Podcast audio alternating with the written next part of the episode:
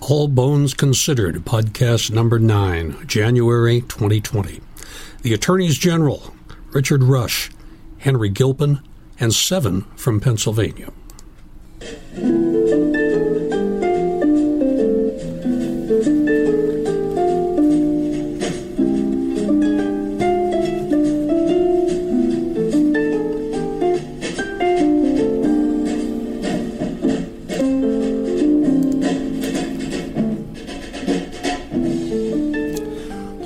Laurel Cemetery is a National Historic Landmark, an arboretum, a sculpture garden, a nature preserve, and an active cemetery in Philadelphia, Pennsylvania.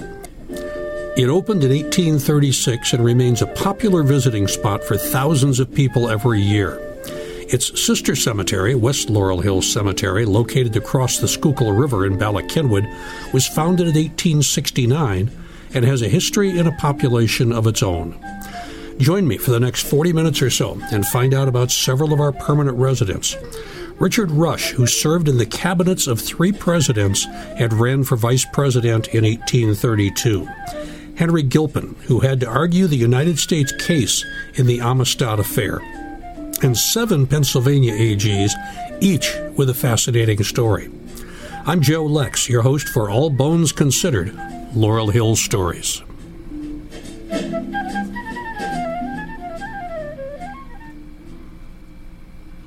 Since my last name is Lex, I have a bit of an affinity for the law, but I never actually thought about going to law school. When I started this month's podcast, I knew I had good material on Richard Rush and on Henry Gilpin, but I wondered if I could scrape together enough material on the seven AGs who served just in Pennsylvania. I should not have worried. Every single one of them has a fascinating story worth sharing. I hope you will learn about them too in this edition of All Bones Considered Laurel Hill Stories.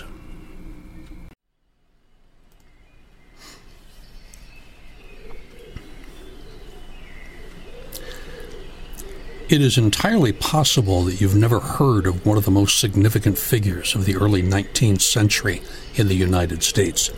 You think I'm exaggerating? He was the eighth U.S. Attorney General, the eighth U.S. Secretary of the Treasury, and briefly U.S. Secretary of State, all under three different presidential administrations. He was U.S. Minister to France and U.S. Minister to the United Kingdom. He ran for vice president on the 1828 Republican ticket and has a treaty named for him, which demilitarized the Canadian boundary and limited naval armaments in the Great Lakes. And he helped establish the Smithsonian Institution. Yet the first thing you notice about the inscription on his tombstone at Laurel Hill Cemetery is that he is described as son of Benjamin Rush, MD, signer of the Declaration of Independence. I guess we never escape our families. Born in 1780, Richard Rush was indeed the second son of the celebrated Benjamin Rush, a signer of the Declaration of Independence and father of American psychiatry. Richard's maternal grandfather, Richard Stockton of New Jersey, was also a signer. Richard attended the College of New Jersey, now Princeton, where he excelled at debate and public speaking, graduating in 1797 as the youngest member of his class. He then started study of the law and was admitted to the bar in 1800 at age 20. Rush was a Federalist and deeply imbibed in the Republican principles of Thomas Jefferson and James Madison. He began his political career in 1807 attending a political meeting and giving a speech after the British attack on the U.S. frigate Chesapeake, one of the acts that led to the War of 1812. The Chesapeake was one of the six original frigates of the United States Navy built between 1794 and 1800, along with the United States, the Constellation, the Constitution, later nicknamed Old Ironside, the Congress, and the President. The Chesapeake, a 36 gun, three masted frigate, was launched on December 2, 1799. In 1809, she came under the command of Stephen Decatur. She was decommissioned and sold for timber in 1819. The USS Constitution is still commissioned and resides in Boston Harbor. In 1808, Richard Rush gave a speech defending Colonel William Duane, editor of The Aurora who was prosecuted by the Commonwealth for libel upon Governor Thomas McKean, another signer of the Declaration of Independence. Duane is buried at Laurel Hill Cemetery in Section 11, plots 107 to 112, while McKean is buried just a few feet from Rush in Section G, plots 210 and 211 at Laurel Hill Cemetery. The next year, Rush married Miss Catherine Eliza Murray, daughter of Dr. James Murray of Annapolis, Maryland. In January 1811, Governor Simon Snyder appointed Richard as Attorney General of Pennsylvania. A month later, he survived a duel with Mr. Peter A. Brown of the Philadelphia Bar. Rush fired his pistol in the air and later made friends with Brown. Later in 1811, President James Madison selected him to succeed Judge Gabriel Duvall as Comptroller of the Treasury of the United States, a position which only lasted from 1789 to 1817. It is now called the Office of the General Counsel. When the War of 1812 broke out, Rush, aged 32, became intimate counsel to both President James Madison and Secretary of State James Monroe.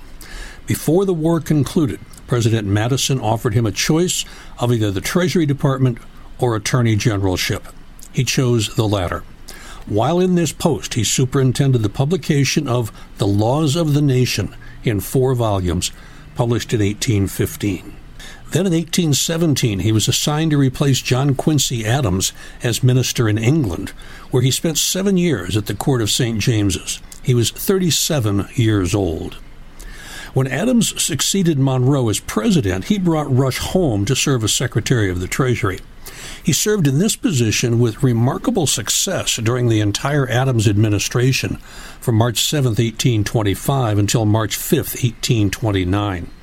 Notably, he paid off nearly the whole public debt and turned over to his successor a large treasury surplus. In 1828, John Quincy Adams ran for re election as president. His vice president, John C. Calhoun, abandoned him to run with Andrew Jackson. Adams replaced Calhoun on his ticket with Richard Rush, but they lost to the Democratic candidate Andrew Jackson in an electoral vote of 178 to 83. Rush nonetheless went on to work for Jackson in settling the boundary dispute between Ohio and Michigan. Because of his extensive experience in England, he also followed Jackson's bidding in 1836 to collect the endowment of more than $500,000 left by the British scientist James Smithson, 1765 1829.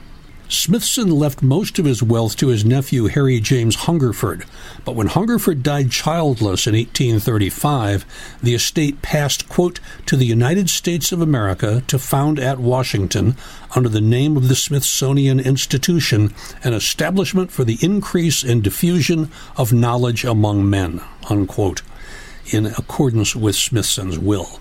Congress officially accepted the legacy bequeathed to the nation and pledged the faith of the United States to the charitable trust on July 1, 1836, under Martin Van Buren. The American diplomat Richard Rush was dispatched to England by President Andrew Jackson to collect the bequest. When Rush returned in August 1838, he had 105 sacks containing 104,960 gold sovereigns, about $500,000 at the time, which is equivalent to nearly $18 million in 2019. Rush also became one of the first regents of this institution. Shortly thereafter, Rush retired. But in 1847, when he was 67 years old, President James K. Polk unexpectedly appointed Rush as minister to France, a position previously held by Franklin, Jefferson, Monroe, Gallatin, the brothers Livingston, and other eminent personages. He witnessed the Revolution of 1848 and was the first foreign minister to recognize the French government in that short lived Second Republic. He served under the pleasure of the president until 1849, when the new Whig administration recalled him. He lived out his days in Philadelphia and was the last surviving member of both the Madison and Monroe cabinets. The death of Richard Rush in 1859 was very widely noticed both in the United States and in England, where he had lived for eight years The subsequent publication of his Memoranda, a work in two volumes, also made him widely known. Honorable Henry D. Gilpin, a vice president of the Historical Society of Pennsylvania and future U.S. Attorney General, said in his remarks, quote, Never since I have been connected with the Society has it fallen to my lot to mourn with more distress the loss of a fellow member. His mind was richly stored perhaps beyond any of his contemporaries, with the minute history of the men and times among which he lived. A Boston newspaper said the following quote, He was a diplomat and statesman, a jurist, a scholar, and a writer, and he was of the first class in every one of those pursuits. The country will sincerely regret the death of one whose name carries the reader back to Jefferson's time and who was associated with a generation of great men, all of whom have passed away and whom he has gone to join after a long, pure, and useful life, in the course of which he wronged no one, but bore himself as is conscious that he was responsible for the proper discharge of the talents entrusted to him. His name will have a high place in American history and will figure there with equal honor, whether the historians shall write of our politics or our literature. Richard Rush, politician, diplomat, scholar, gentleman.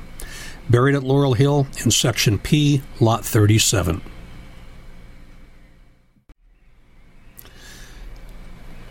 Henry D. Gilpin was the son of Joshua Gilpin, a prominent Philadelphia merchant, miller, and canal authority who lived at 149 South Water Street. Joshua, like his father Thomas Gilpin, advocated the construction of a canal between the Delaware River and the Chesapeake Bay, and served on the board of the Chesapeake and Delaware Canal Company for more than 20 years. During his grand tour of Europe from 1795 to 1801, Joshua studied antiquities, industrial processes, and canal engineering. There he met and married Mary Dilworth, daughter of a Lancaster banker and prominent Quaker, in 1801. The eldest of eight children, Henry Dilworth Gilpin, was born in England before his parents returned to the United States. In 1816, he entered the University of Pennsylvania and graduated in 1819 at age 18. He studied Latin, Greek, Italian, and French, and in September of that year, he entered the office of Joseph Reed Ingersoll to study law. Ingersoll later served as U.S. Minister to Great Britain in 1853. While still a law student in Ingersoll's office, Gilpin gained his introduction to the business world as Secretary Treasurer of the Chesapeake and Delaware Company, which by then had become moribund but was revived in 1821 at the instigation of Philadelphians, particularly publisher Mathew Carey. In 1822, Gilpin was admitted to the bar and soon thereafter was admitted to practice before the Supreme Court of Pennsylvania. While actively serving as a lawyer, he supplemented his income from 1825 to 1831 by serving as editor of the first important gift book published in the United States, The Atlantic Souvenir. He received $100. In 1828, Gilpin brought out the second edition of John Sanderson's Biography of the Signers of the Declaration of Independence, to which he made numerous changes and additions. After the American Quarterly Review was established in Philadelphia in 1827, Gilpin regularly contributed essays on literary criticism, geographical research and travels, the fine arts, and biography. In 1830, Gilpin caught Andrew Jackson's attention with his essay, A Memorial of Sundry Citizens of Pennsylvania Relative to the Treatment and Removal of the Indians. In 1831, he was appointed as Attorney of the United States for the Eastern District of Pennsylvania, an office vacated by Gilpin's friend and mentor George M. Dallas upon his election to the United States Senate. Gilpin campaigned vigorously for Andrew Jackson in the 1832 election, and he fought against Nicholas Biddle and the renewal of the charter of the Bank of the United States. When Van Buren was elected president, he named Gilpin Solicitor of the Treasury then, in 1840, Gilpin succeeded Felix Grundy as Attorney General of the United States, right in the middle of the Amistad Affair. La Amistad, Spanish for friendship, was a 19th century two masted schooner owned by a Spaniard living in Cuba. It became renowned in July 1839 for a slave revolt by its 49 Mende captives who had been enslaved in Sierra Leone and were being transported from Havana, Cuba to their purchases' sugar plantations on the other side of the island. The African captives, led by the slave Joseph Cinque, took control of the ship, killed some of the crew, and ordered the survivors to sail the ship back to Africa. The Spanish survivors sailed east during daylight hours, but secretly maneuvered the ship north at night. La Amistad was captured off the coast of Long Island on August 26th by the brig USS Washington. The Mende and La Amistad were interned in Connecticut while federal court proceedings were undertaken for their disposition. By the time the case reached the courts, there were many people with claims. Lieutenant Thomas R. Gedney filed a lawsuit for salvage rights to the African captives and cargo on board La Amistad as property seized on the high seas. Henry Green and Pelatiah Fordham filed a libel for salvage, claiming that they had been the first to discover La Amistad. Jose Ruiz and Pedro Montez filed libels requesting that their property of slaves and cargo be returned to them. The Office of the United States Attorney for the District of Connecticut, representing the Spanish government, argued that the slaves, cargo, and vessel be returned to Spain as its property. Antonio Vega, vice consul of Spain, requested a return of, quote, the slave Antonio, end quote, on the grounds that this man was his personal property and the Africans denied that they were slaves or property and argued that the court could not, quote, return them to the control of the government in Spain. Because of issues of ownership and jurisdiction, the case gained international attention known as United States versus Schooner Amistad, 1841. The case was finally decided by the Supreme Court of the United States. It was probably the most important decision about slavery prior to the 1857 Dred Scott decision. On February 23, 1841, Attorney General Henry D. Gilpin began his oral argument phase before the Supreme Court. Gilpin first entered into evidence the papers of La Amistad, which stated that the Africans were Spanish property and argued that the court had no authority to rule against the validity of the documents. Gilpin also contended that if the Africans were slaves, as evidenced by the documents, then they must be returned to their rightful owner, in this case, the Spanish government. As a Quaker, Gilpin was arguing the law and not his personal feelings. His argument lasted two hours. On the next day, former United States President and current Massachusetts Representative John Quincy Adams powerfully argued the case for the slaves. After deliberation, the United States Supreme Court announced its decision on March 9th, with the majority opinion written by Joseph Story. The main decision was in favor of the Mende, restoring their freedom. It became a symbol in the United States in the movement to abolish slavery. When Steven Spielberg made the movie Amistad in 1997, Henry Gilpin's role was completely eliminated. The Internet Movie Database does not even mention his name.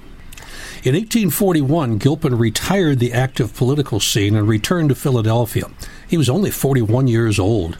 He continued to write and publish extensively. In his later life, he became president of the Pennsylvania Academy of Fine Arts, vice president of the Historical Society of Pennsylvania, to which he bequeaths his personal papers, a director of Girard College, and a trustee of the University of Pennsylvania. In 1855, Gilpin was collecting material for a biography of his former political associate, Joel R. Poinsett, one time ambassador to Mexico and Secretary of War under Martin Van Buren.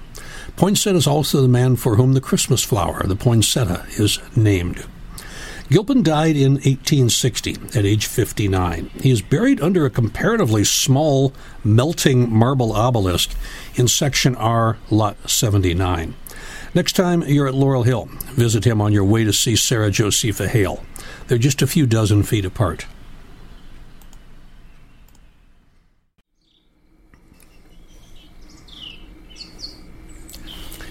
In addition to the two United States Attorneys General, there are five Pennsylvania Attorneys General buried at Laurel Hill Cemetery and two more at West Laurel Hill Cemetery. Each of their stories is fascinating, but I'll spend just a minute or so on each of them. Thomas Sergeant and his twin Henry were born in 1782 in Philadelphia. Thomas graduated from the College of New Jersey in 1798 and was admitted to the Philadelphia bar in 1802. In 1812, he married Sarah Bache, a daughter of Sarah Franklin Bache, who was a daughter of Benjamin Franklin. Thomas served in the state legislature from 1812 to 1814 and was an associate judge of the District Court of Philadelphia from 1814 to 1817. He was Secretary of the Commonwealth from 1817 to 1819 when he was appointed State Attorney General and served in that capacity for 18 months. From 1828 to 1832, he was Postmaster of Philadelphia. In 1832, his brother John Sergeant was the unsuccessful vice presidential candidate on Henry Clay's ticket when they lost in a landslide to Andrew Jackson. John is buried in Section L, lots 1 through 7. He's our second failed vice presidential candidate after Richard Rush.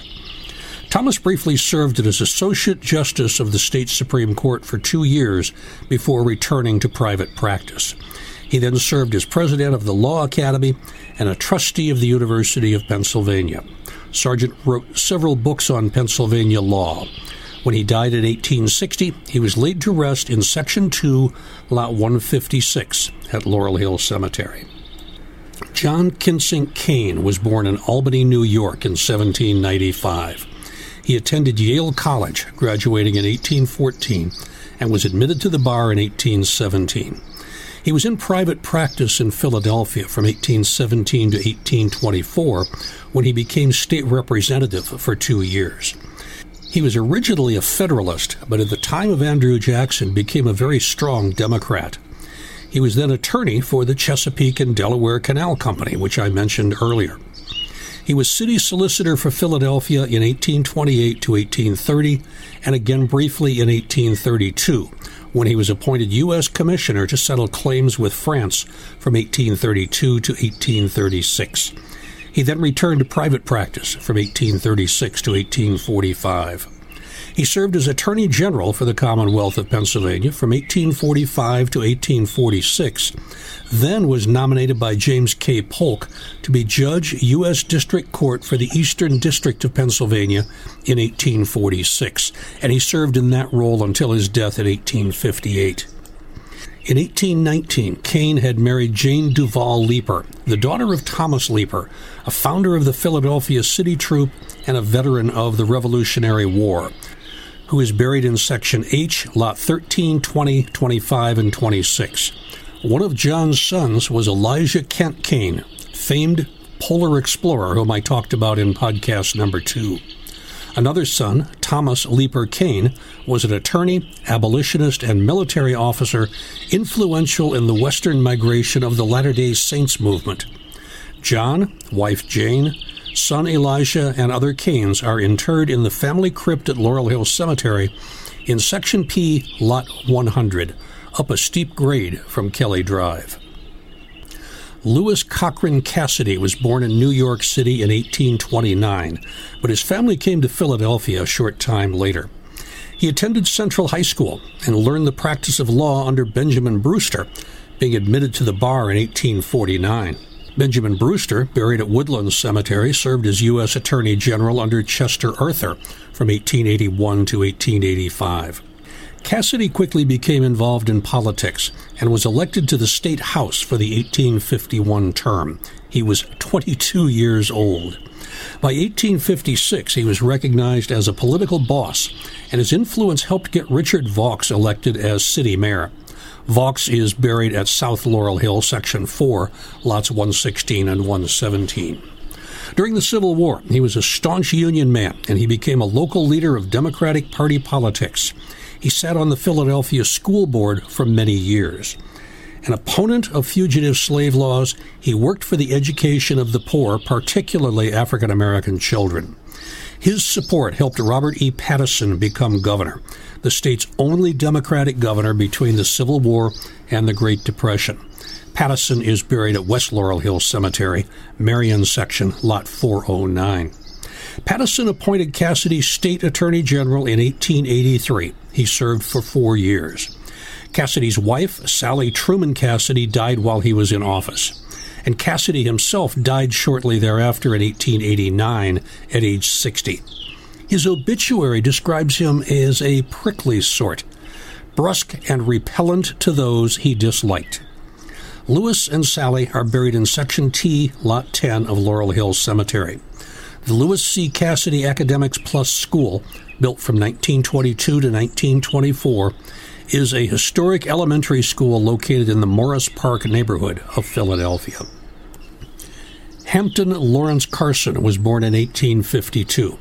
His father, Joseph Carson, was a professor of medicine at the University of Pennsylvania.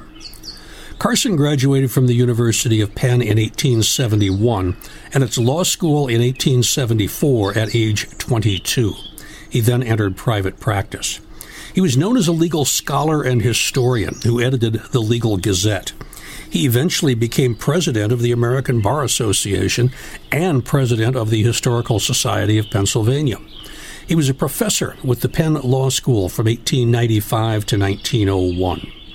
In 1899, Carson was elected to the advisory board to take charge of and collect historical relics for the Museum of Independence Hall, a story covered in detail by Becky Bryceacre in her fascinating 1991 article, Philadelphia's Gallery of Sacred Fakes. In 1902, he argued before the Supreme Court for the plaintiff in Lone Wolf versus Hitchcock, a Kiowa chief versus the Secretary of the Interior, charging that Native American tribes under the Medicine Lodge Treaty had been defrauded of land by congressional actions in violation of the treaty. The court ruled that Congress has plenary power to abrogate treaty obligations between the United States and Native American tribes unilaterally. It was a unanimous decision. In 1903, he was appointed State Attorney General and served until 1907. Carson was also known for his extensive collection of legal books, papers, documents, and portraits. When he died in 1929, he was laid to rest in Section J, Lot 217 of Laurel Hill. Moses Hampton Todd was born in 1845 in Philadelphia. His father, James Todd, was a lawyer who served as Pennsylvania's Attorney General from 1835 to 1838, but is buried elsewhere. During the Civil War, he was made an engineering attache by General William Tecumseh Sherman and took a prominent part in railroad and bridge construction in the campaign prior to the fall of Chattanooga. He was admitted to the Bar of Philadelphia in 1869 and he opened his own office in 1875. Moses Todd was known as a lawyer's lawyer and an outstanding expert on equity law. He also served as president of the Pennsylvania Bar Association. Todd had been personal advisor to Mayor Edwin Sydney Stuart of Philadelphia from 1891 to 1895. So when Stewart was elected state governor in 1906, he appointed Mr. Todd attorney general. He's best known for handling the so called Capitol graft case that grew out of the rebuilding of the state capitol in Harrisburg after it had been destroyed by fire in February 1897. The final bill was three times what had been bid, and five prominent men went to jail based on evidence obtained by Todd. One of those convicted was famed architect Joseph Miller Huston. Moses Hampton Todd died at age 90 in 1935.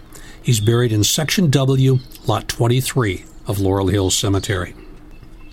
We can move across the Schuylkill River now to West Laurel Hill Cemetery and find two more attorneys general William Schaefer and William Schnader, both in the Hanover section. William Irwin Schaefer was born in 1867 and grew up in Chester. He left school early and worked as an assistant in a law office. He was admitted to the bar of Delaware County in 1888 on his 21st birthday, the legal minimum. After serving two terms as district attorney for Delaware County, he was appointed attorney general by Governor William Cameron Sproul. But he served for less than two years before Governor Sproul appointed him as Associate Justice of the Supreme Court of Pennsylvania in 1920. He served there for 20 years before he was made Chief Justice, a position he held for three years before stepping down at age 75. Schaefer was implicated, along with Justice John W. Kephart, in a Senate Banking Commission investigation as being on a J.P. Morgan preferred list, allowing them steeply discounted prices on the purchase of certain securities. Governor Pinchot actually asked them to resign, but they denied any impropriety. Schaefer died in 1953. He's buried at West Laurel Hill Cemetery in Hanover Section, Lot 26. Our seventh Attorney General is William Abraham Schnader. Born in 1886, graduated from Franklin and Marshall College in Lancaster in 1908. He earned his law degree from the University of Pennsylvania Law School, where he then taught from 1914 to 1922, as well as at the Wharton School of Finance. He was appointed Attorney General of Pennsylvania by Governor John Fisher in 1930 and continued to serve when Governor Gifford Pinchot was reelected to a second non contiguous term. He ran unsuccessfully for governor in 1935, losing to Democrat George Howard Earle, the first Republican loss in the 20th century. Schnader tried to return to his old law firm with his brilliant protege and Deputy Attorney General Bernard Segal, who was Jewish, but no major Philadelphia law firm would hire a Jewish lawyer. Instead, Schnader turned to his law school colleague Francis Lewis, and the three formed the law firm of Schnader and Lewis. In 1935, they opened their doors on the 17th floor of the Packard Building at 15th and Chestnut Streets. It was the first religiously integrated firm in Philadelphia. The next year, they handled their first case before the United States Supreme Court, Hill versus Martin, concerning inheritance tax under the full faith and credit clause of the Constitution. Schnader suffered a stroke in 1940, so Bernard Segal took on his workload, and the firm changed its name to Schnader, Segal, and Lewis, despite warnings that doing so would cost the firm business because of Mr. Segal's religion. As a result, the firm was unable to engage local clients for the next decade, and in response, the firm sought out nationwide companies. The firm of Schnader, Harrison, Segal, and Lewis, LLL, currently employs 160 attorneys at seven offices and is one of the most distinguished law firms in the country. I suggest you go to www.schnader, S-C-H-N-A-D-E-R and read their remarkable history, especially the section on Bernard Segal. William Schnader died in 1968 at age 77. He's buried in Hanover Section, Lot 43 of West Laurel Hill Cemetery. Next time, in the February edition of All Bones Considered, it's FOAL, F O A L, Friends of Abraham Lincoln. Admiral John Dahlgren, inventor of the Dahlgren gun, was a good friend of Abraham Lincoln, visiting him weekly just to share stories and talk. John's son Ulric frequently came along and ended up being one of the most controversial people in the Civil War. And while everyone knows Reverend Phineas Gurley preached the sermon for Lincoln's funeral at the White House, it was another Lincoln confidant Methodist minister Reverend Matthew Simpson, who had the honor of fulfilling those duties in Springfield, Illinois. The first two are buried at Laurel Hill. Reverend Simpson is at West Laurel Hill. We will hear about them in the February edition.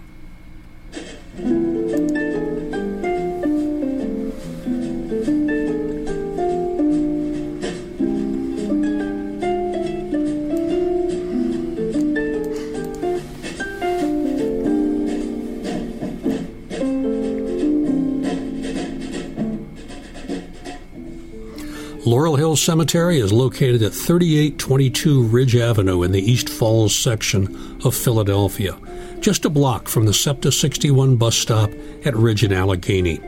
Admission is free, as is parking in the lot across the street. West Laurel Hill Cemetery is at 225 Belmont Avenue in Bala Cynwyd, with parking available at the main entrance and at the bell tower. Both Laurel Hills are open from 7 a.m. to 7 p.m. from May to October and from 7 a.m. to 5 p.m. November through April.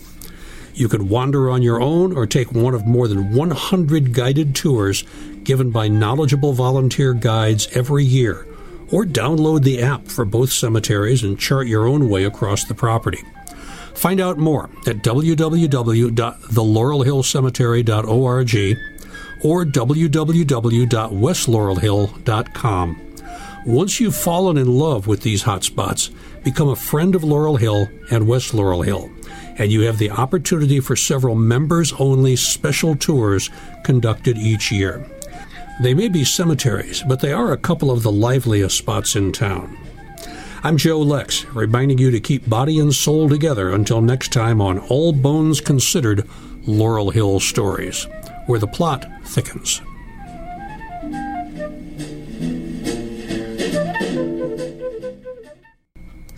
Much of the material on Richard Rush came from a graduate dissertation by Elliot Drago, submitted at Temple University in 2017.